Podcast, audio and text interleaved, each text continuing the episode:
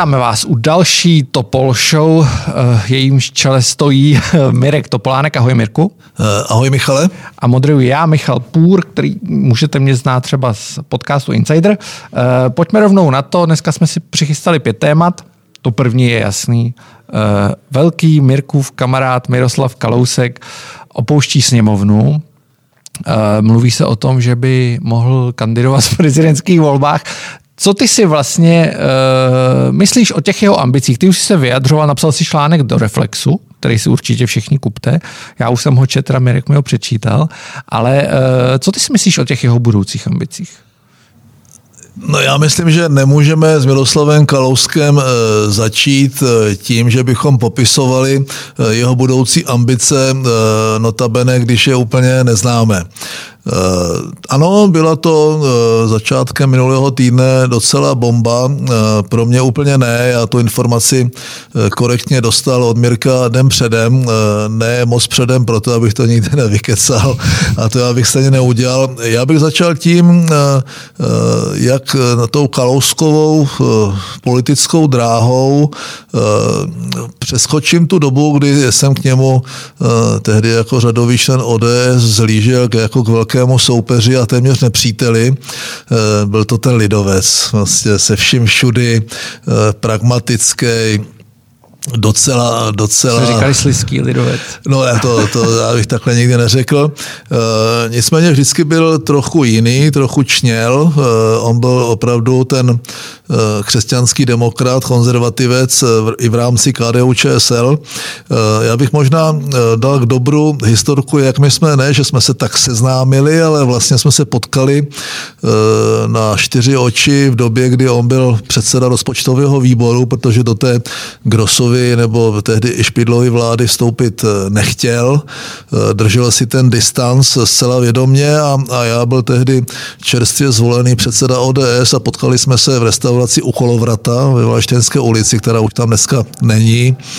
A eh, vykali jsme si, oťukávali jsme se a já jsem ho, myslím, dostal a pak jsme si začali tykat asi po druhé láhvi takovou replikou, kdy jsem mu říkal, pane předsedo, mě, mě vlastně lidovci nevadí. Já, já je pokládám za docela čitelnou a docela předpokládatelnou stranu, co se týče chování v politice. A říkal, ale to kecáte.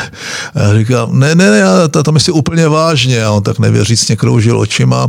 A já říkám, e, to je minimálně ze dvou důvodů. E, za prvé, kde vstoupí noha lidovce, tam už jsou potom jenom lidovci. A za druhé, když můžou si s někým vybabrat, tak se to prostě stane. On se bouřlivě smál, eh, začali jsme se bavit a vlastně jsme si na závěr eh, toho prvního eh, opravdu docela důvěrného setkání trochu popsali, co by se mělo vzhledem k vývoji, který už tehdy se dal předpokládat na té české politické scéně, co bychom mohli společně dělat, přestože já byl v opozici a a on byl součást koaliční vlády eh, tehdejší. A eh, možná tam začaly poprvé ty myšlenky, že vlastně ty strany minimálně z 50% nejsou zas tak odlišné, že mají některé společné, společná východiska, společné kořeny a začali jsme se bavit docela důvěrně o tom modelu, my jsme ho tehdy nazvali pracovně CDU, CSU, ODS tehdy jako městská strana, jako strana, která dominovala ve velkých městech i těch středních městech a lidovci, bylo by to na takovém e, principu, že to CSU je dneska pouze bavorská strana, ale ta KDU ČSL je zase velmi silná v regionech, eh, speciálně v některých regionech a, a na vesnici a že bychom to na urbanistickém principu eh, vlastně mohli nějakým způsobem postupně dát dohromady. To, že to nevyšlo a se, se to realizuje až po, já nevím, nějakých the vlastně je to už skoro 20 let, tak to je sice pravda, ale já nejsem pro velkou fragmentaci politické scény, já jsem zastánce spíše toho anglosaského systému dvou stran, což se nám mimochodem s Paroubkem docela dobře dařilo, protože jsme získali dohromady asi 67-68%, což při tom přepočtu do sněmovny znamenalo, že jsme měli asi 80% hlasů dohromady. Takže se to chovalo jako systém dvou stran a myslím si, že eh, těch ideových směrů liberálové, konzervativci, socialisty moc víc není.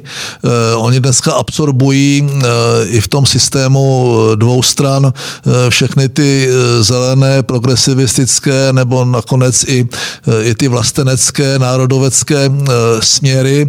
Vypořádávají se s těmi odlišnostmi uprostřed, uvnitř těch stran a já jsem, i když ta střední Evropa vždycky měla fragmentovanou politickou scénu a vůbec kontinentální Evropa, tak já jsem dlouho dlouhodobě příznivcem eh, menšího počtu stran, eh, protože to usnadňuje vládnutí, dává to větší možnost prosazovat ten program, s kterým vyhraješ volby, přestože už sám o sobě je kompromisem, který vzniká na diskuzi uvnitř té strany, eh, než to, co se vlastně tady děje, jsou koaliční vlády dvou, tří, čtyř partnerů a, a vlastně, vlastně nikdy nemůžeš realizovat svůj program, což ODS dodnes nepochopila. Tady uh samozřejmě tohle se maličko týká i vlastně té hlavní věci, kterou i v podstatě voliči pravice Miroslavu Kalouskovi uh, vytýkají.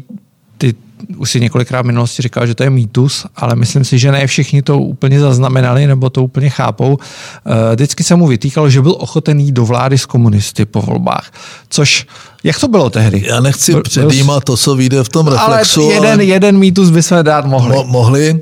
Uh, ta, e, začalo to samozřejmě volbami, ve kterých my jsme dramaticky vyhráli. E, je třeba ale říct, že e, z květnových 40% preferencí jsme skončili na 35 57 nebo tak nějak, nějak necelých 36 a e, Paroubek z těch 28, e, které měl na konci května, skončil na 32 a vlastně ta patová situace, kdy to vypadalo ještě pár hodin, než se dopočítali hlasy krajanů, tehdy v jeho českém kraji, to vypadalo, že bude mít Paroubek s Vojtou Filipem do, dokonce dohromady 101 hlasů. A tehdy byl ten památný projev Paroubka z únoru 48, Eh, velmi podobný, eh, který vlastně ho taky poškodil, ale ukazoval tu jeho strašnou touhu pomoci a tu schopnost udělat téměř cokoliv pro to, aby se té moci zmocnil. Té moci zmocnil, to zní dobře. My jsme tedy seděli s Bursíkem a eh, s Kalouskem u něho v kuchyni, za námi ty novináři v těch autech a vlastně jsme se dohodli v této patové situaci, kdy už to bylo 100 na 100, na prvním trojkoaličním projektu který byl docela bizardní v tom smyslu, že eh, ODS lidovci eh, měla obrovský problém, eh, zelení to bylo jak Bůh na mašině, ti se zjevili, vlastně Bursík oslovil městského voliča, mladé lidi, nejenom s tím zeleným programem, ale obecně s liberálním programem a udělali jsme první dohodu. Ten trojkoaliční projekt se nějak vyvíjel a grémium ODS ho mělo schvalovat, byla přechystána tiskovka a e, tehdy opravdu Pavel Bém a Vlastimil Tlustý e, a Klaus na telefonu e, ten projekt zatloukli, vlastně ho úplně zabili. My jsme potom byli s Martinem a s Mirkem na tiskovce, Mirek měl v očích slzy, protože mu se zhroutil svět. My jsme nějakou dobu připravovali i, ty program, i program, který nechal schválit Lidovce, byl docela kompatibilní, byly tam poplatky, byla tam rovná dáň, když byla na 19%. Eh, zhroutil jsem o svět, ztratil postavení a my jsme začali vyjednávat tehdy pod eh, krachem, kdy vlastně vznikla ta první vláda ODS plus nezávislí. Začali jsme vyjednávat eh, i s Parobkovou ČSSD o nějakém projektu, kde měli být možná dva lidovci a kde měl být Jiří Paroubek ministrem zahraničí a podobně. A pracovali ty, ty pracovní skupiny, dostali jsme se na nějaký kompromis A to samozřejmě bylo pro Kalouska po opoziční smlouvě, to bylo pro něho šílené a za jeho zády, kdy on vlastně to postavení u těch lidovců ztratil, už Čunkovi lidi ve vedení paralelně s tím Paroubkem vyjednávali o nějaké variantě ČSSD lidovci jakoby s tichou podporou komunistů, nepřiznanou tehdy. A Pamatuju si tehdy tu zprávu, jak tehdy eh, Paroubek s tím Mirkem Kalouskem, ten měl ten dlouhý dým, ten doutník a zcela evidentně měli něco upito a ohlašovali tuhle, ohlašovali tuhle variantu, jak eh, nastalo zděšení poprast na vsi eh, v ODSC a Mirek tehdy ten krok udělal docela sebevražedně, protože eh, naprosto přesně eh, odhadl reakci těch lidovců. Oni toho využili nebo zneužili k tomu, že se ho definitivně zbavili, eh, že vlastně to, co předtím byli ochotní udělat, tak odsoudili. Přece nebudou lidovci spolupracovat s komunisty a tím ten projekt definitivně zabili a my jsme se vrátili k tomu novému trojkoaličního projektu, který nakonec získal důvěru a teď nechci popisovat jak. To znamená, od Mirka to byl, tak jako známe, Mirek je hráč, Eh, nehraje nikdy při zdi, ale vždycky kalkuluje nějaké riziko. Eh, jak píšu v tom textu, on mě i tehdy přiznal, že to riziko, že by ti lidovci eh, na to přesto šli a s ním bylo možná 20%, což mě připadalo tehdy strašně moc. Nicméně on dosáhl toho, že ten projekt byl mrtvý a my jsme mohli tentokrát ale už s Jiřím Čunkem a ne s Kalouskem vyjednávat nějakou, nějakou novou, novou koaliční dohodu. Eh, si tím ukázat jednu věc, že eh, Mirek je opravdu hráč, který zná dokonale politickou scénu, dobře se v ní orientuje, eh, poznal za dvě své funkční období jako ministr financí dokonale fungování státní zprávy, všechna zákoutí, která jsou většinou politikovi uzavřena, protože ti úředníci si dělají, co chtějí a zná dokonale fungování sněmovny, parlamentu, zná tu chemii, zná, jak ta sněmovna dýchá, přesně, přesně ví, jakým způsobem eh, koho napadnout, ale vždy to má nějaký smysl, nějaký plán, on není tak spontánní jako já. Eh, já dělám některé kroky spontánně chybné. Já si myslím, že on, i když dělá... taky se umí jako roz, dělá, rozjet a To ano, je daleko citlivější než já, pak to musí hodně jakoby ovládat.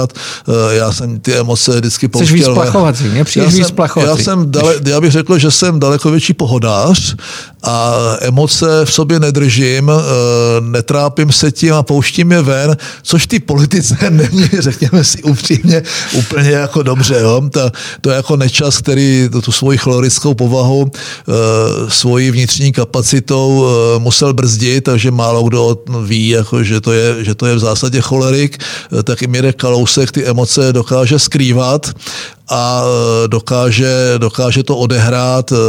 Zase na druhé straně on musím, musím říct, že některými lidmi v politice upřímně pohrdá, ale tomu nebrání v tom, aby s nimi jednal. On hledá jakoby řešení, kompromis do poslední chvíle. Je to homopolitikou absolutní, má to, má to v krvi. To znamená, ta otázka, kam on půjde, protože já jsem vymyslel takový termín, Kalousek neodchází, pouze poodstoupil.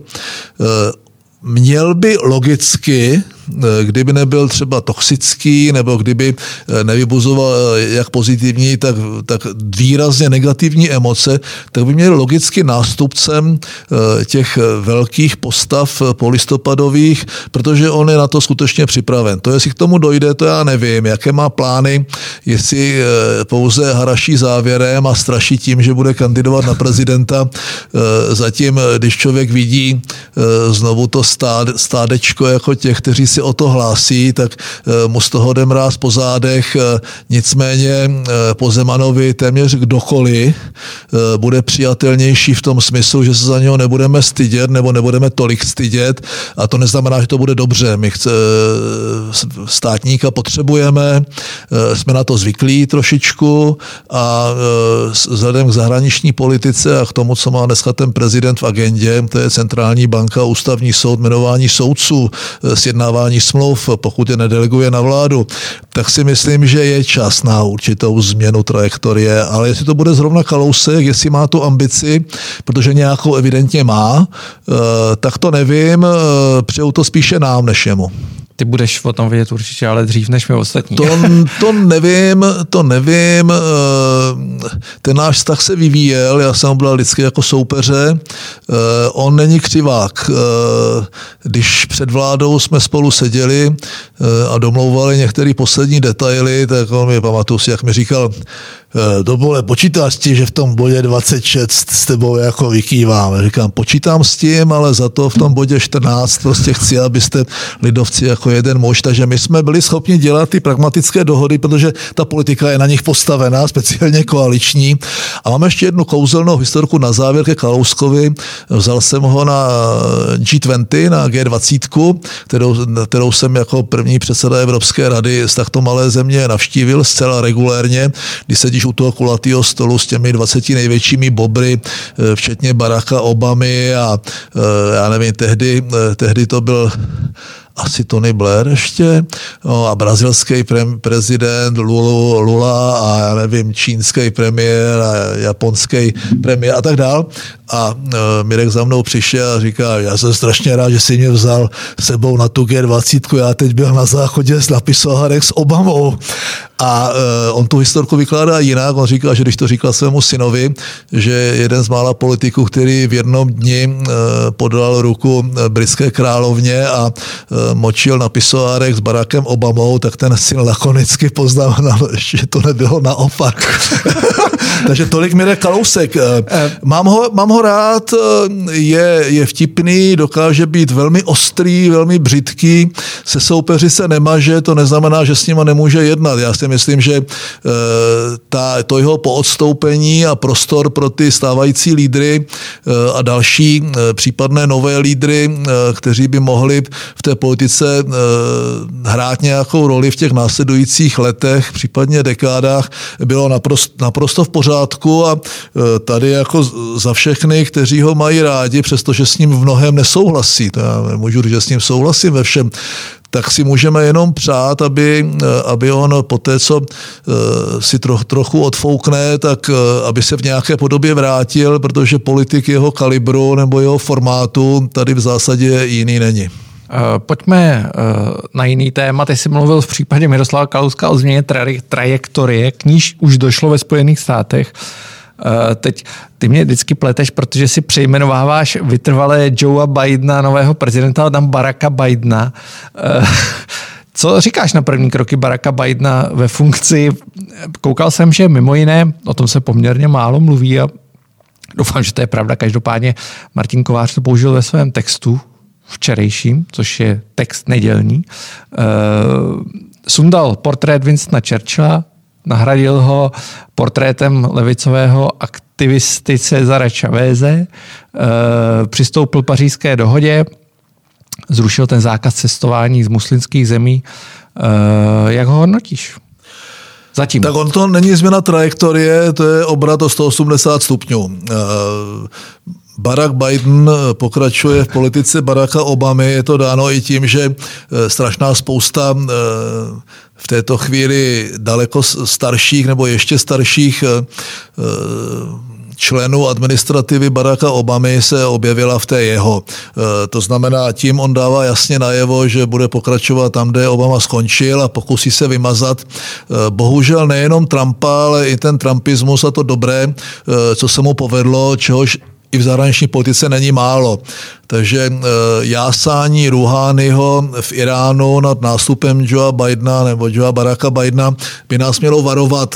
Já se trochu bojím o osud e, Abraham Accords, to jsou ty smlouvy mezi Izraelem, Emiráty, Sudánem, Marokem a a Bahrajnem, eh, což byl naprosto průlomový krok eh, jeho, jeho začátek diskuze v Afganistánu, jeho politika vůči Číně, myslím Trumpova. Tady, tady doufám, že k tomu nedojde, eh, že to jsou natolik průlomové věci, které by měly převzít i demokrati a Bidenova administrativa, ale nevím. Pro, Zať, proč by je vlastně, pro, proč by je, jako jaký mají důvod je nějak podkopávat? No, tak ta Obamova politika vůči Iránu byla docela, byla jiná jiná než ta Trumpova, uzavřel tu smlouvu o kontrole jaderných zbraní, kterou Iránci samozřejmě nedodržovali a přidal se trochu k té evropské pozici totální kolaborace a biznisovému, jakoby biznisové spolupráce s Iránem. Takže jakoby se teď sesouladila chybná politika Evropské unie s novou politikou Spojených států amerických.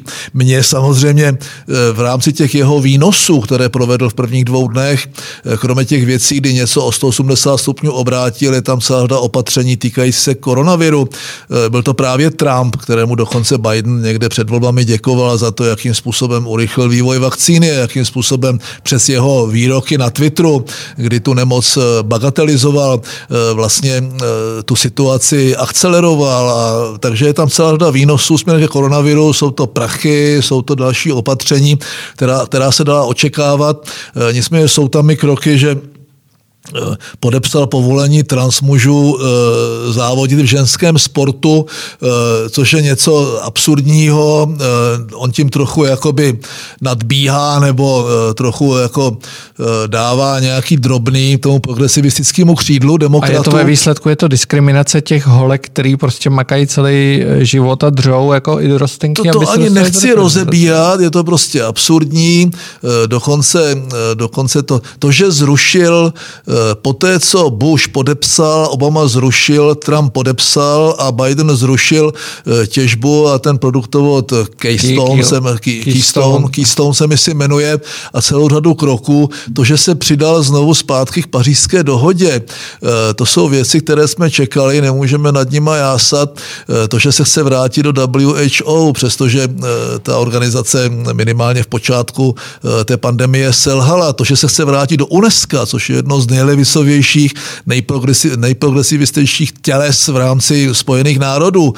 To se dalo čekat, eh, nejásáme nad tím, ale dobře, OK, tak je to nějaká politika demokratů, ale Biden se nezavděčí tomu křídlu. Eh, ta demokratická strana bude rozdělena, stejně jako bude na Trumpovi rozdělena republikánská strana a mají čtyři roky na to, eh, aby nějakým způsobem se s tím obě ty velké strany vyrovnaly a můžeme jenom doufat, že ta Bidenová politika odporu vůči tomu, co ten Trump dokázal, nebude ve všech směrech 180 stupňů, ale že ty pozitivní věci tichým duchem, ať to udělá jak chce, ponechá.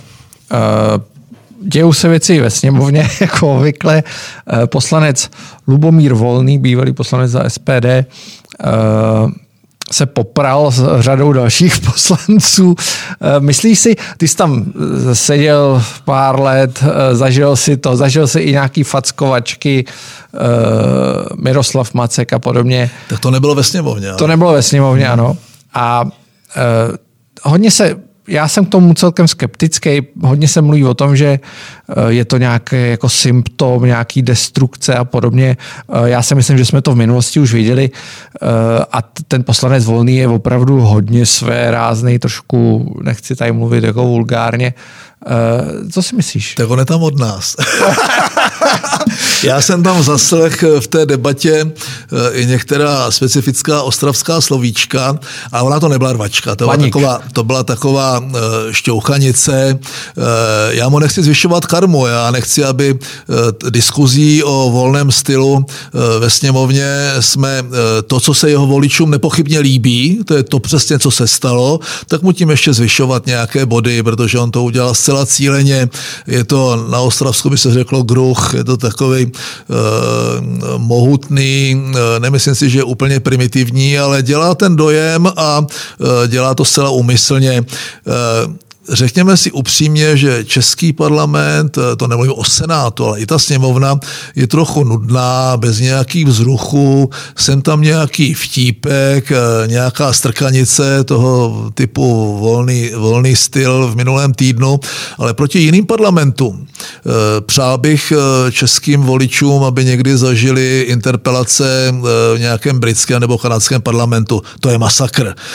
V Latinské Americe poslance a kongresmeny střílejí, jo, pak je najdou v lese. Jeho východní Asie je známá tím, že při těch rvačkách používají ti jednotliví poslanci některé speciální kopy kung fu a jiných bojových technik. V Ukrajina, Rusko, tam se sem tam střílí a normálně se tam regulárně bijou. Tohle to bylo příznačné v tom, že vlastně se nepodařilo, myslím, že se jmenuje Válek, ten poslanec sociální demokracie, co byl na Empireu, nebo ne, jo, jo eh, že tu situaci eh, částečně nezvládl i on, protože jednací řád mluví jasně, pokud ten poslanec nemluví k tomu tématu, ke kterému se přihlásil, tak po upozornění je možné ho vypnout. Ten jednací řád tam není pro legraci, může se nám to nelíbit, může nám ta sněmovna připadat jako fakt žvanírna, někdy to, nebo většinou to tak i je. Nicméně ten úlet eh, to bylo předvolební divadlo, myslím, že Volný zaplatí nějakou pokutu nebo přijde možná o, čas, o část eh, svého platu. Nic zvláštního se nestane a dělat z toho eh, mediální bombu číslo jedna, to jenom zvyšuje, řekl bych, zvyšuje jeho dosah. Jeho, jeho, jeho dosah a on vlastně dělá přesně to, co ti jeho voliči potenciální chtějí, aby tam s těmi žvanili, prostě udělal pořádek s těmi kreteny, co tam jenom prostě se předvádějí a to on přesně udělal. Takže já bych to nepřeceňoval, eh, to, že ta politická kultura v České republice eh, není příliš vysoká.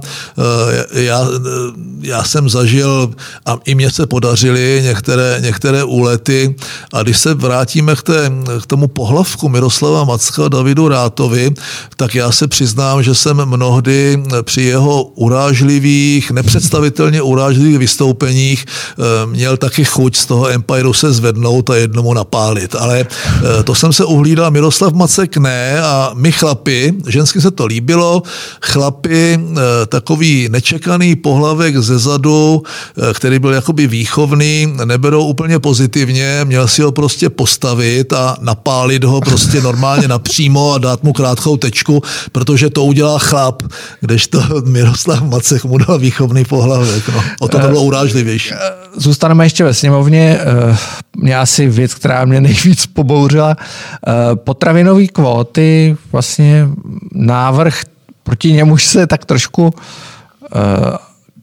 srandovně postavil premiér Andrej Babiš, který by na něm v podstatě dost vydělal.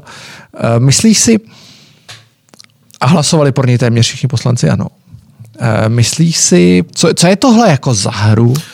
To je, jak, jak to, to je jak dlouhodobá hra. Dlouhodobá hra, kvůli tomu přece sedí Toma na ministerstvu zemědělství. Ta hra se týká Babišova Agrofertu, eh, velkých, řekl bych, eh, eh, majetků zemědělství rodiny Tomanovi a možná jednoho dalších dvou velkých hráčů, kteří vznikli na bázi těch bývalých kolchozů je to útok na polské potraviny.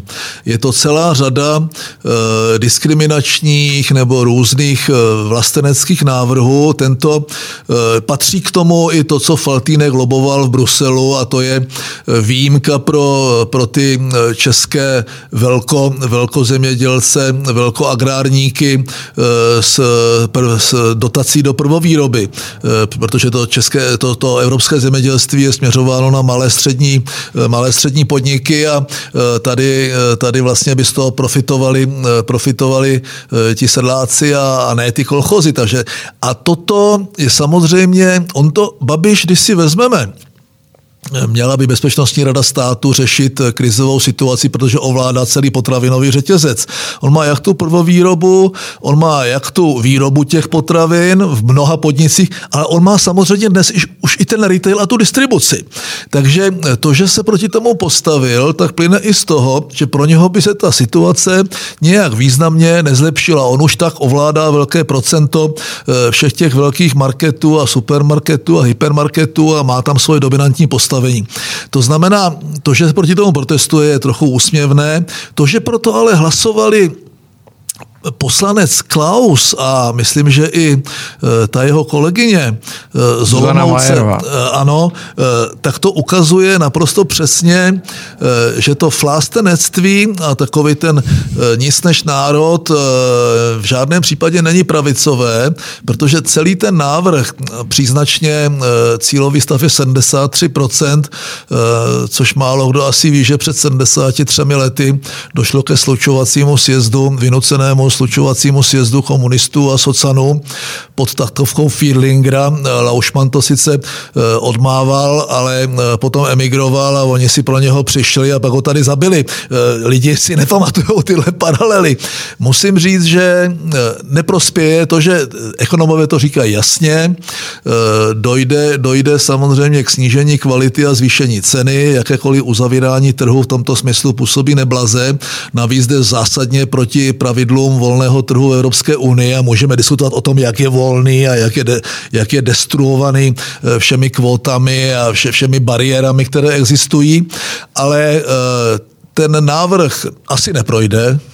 Eh, asi je, je to trochu předvole, předvolební trik, kampaň už dávno začala, to Babišovo divadílko je příznačné, oni teďka jako jsou 36 poslanců, ano, z přítomných 38, myslím, eh, hlasovalo pro nicméně on si na tom odehraje svoje a uh, je zatím vidět, jsou zatím vidět dlouhé prsty uh, Jaroslava Faltínka a jeho práce pro celou zemědělskou lobby dlouhodobá. Dlouhodobá a myslím si, že lidi by si to měli toho minimálně všimnout. To je, takových věcí bude dovolet ještě spousta a jde z nich strach. Hele, já ti přečtu sms kterou jsem dostal na základě článku Eh, od svého zdroje z ministerstva zdravotnictví na základě článku Marka Karlese, který se týkal uh, pana ministra zdravotnictví Jana Blatného. Myslíš blatný, málo platný? Oni mu říkají ti, blatníček. Jak ti před ním špatný. Jo? Blatníček Ale, mu řekl jedno babiž nějaký tiskovce. A, no. uh, je to upozorňuji z ministerstva zdravotnictví jo, od jednoho mého dobrého zdroje. Eh, jako nikdo není dokonalej, to je jasný, ale tohle je ukázkový příklad totálně mimo takzvaného salonního doktorka, co objíždí placený zdravotnický konference v obleku v business třídě a představuje tam nějaký grafy a žvásty a pak si u večeře s, dal, u večeře s dalšíma notou, jak je důležitá hematologie za prachy farmafirem, klouže úplně po povrchu, vůbec nepochopil, co a jak má řešit neskutečnej. Jak Já to řekl, že u Blatného došlo, eh, což eh, něco, jak když se Můra motá kolem lampy eh, k totálnímu rozpadu osobnosti. Teď je otázka, jestli on nějakou měl, když tam šel. On to v té chvíli už nikdo moc nechtěl vzít. Ale podepsal, podepsal tu no, podepsal petici, petici asi ho přinutila žena. On vypadá tak jako, nevím, jestli má ty trencle, jak já vždycky říkám. Je to, byl to takový typický úředníček, který přišel přišel, eh, začal mávat těmi grafy, eh, docela, docela jsme si říkají, tak Adam Vojtěch, eh, ten prostě neměl ty koule, aby se tomu Babišovi postavil, ten naopak Primule, ten s tou pretoriánskou gardou představoval určité nebezpečí, protože ten do toho vnesl ty lampasácké metody. A teď přišel ten Blatný a říkali jsme si, to už nemůže být jako horší. Je to horší v tom, že on, on on se vlastně vnitřně zhroutil, eh, ten jeho poslední, ta jeho poslední replika, kdy celou tu dobu se vede od začátku odborná diskuze o tom, jestli určité komorbidity, které souběžně s tím covidem vlastně způsobují, způsobují těžký stav a mohou vést k úmrtí, jestli to je úmrtí na covid, anebo je to úmrtí na tu, na tu komorbiditu, ať je jakákoliv, jestli je to prostě onkologická nebo jiná. A ale je to odborná diskuze, eh, které já rozumím, ale ta statistika se nějakým způsobem eh, usadila, eh, dělají většinou všichni podobně a to, že on teď přijde před volbami s tím, že vlastně těch případů umrtí je jenom třetina, a že se testují oběti nehod, což je... Kdy, kdy těch obětí nehod, já nevím, jestli jich bylo 500, 500 za rok. tak to z těch 15 a potenciálně 20 tisících mrtvých jako nehraje žádnou roli.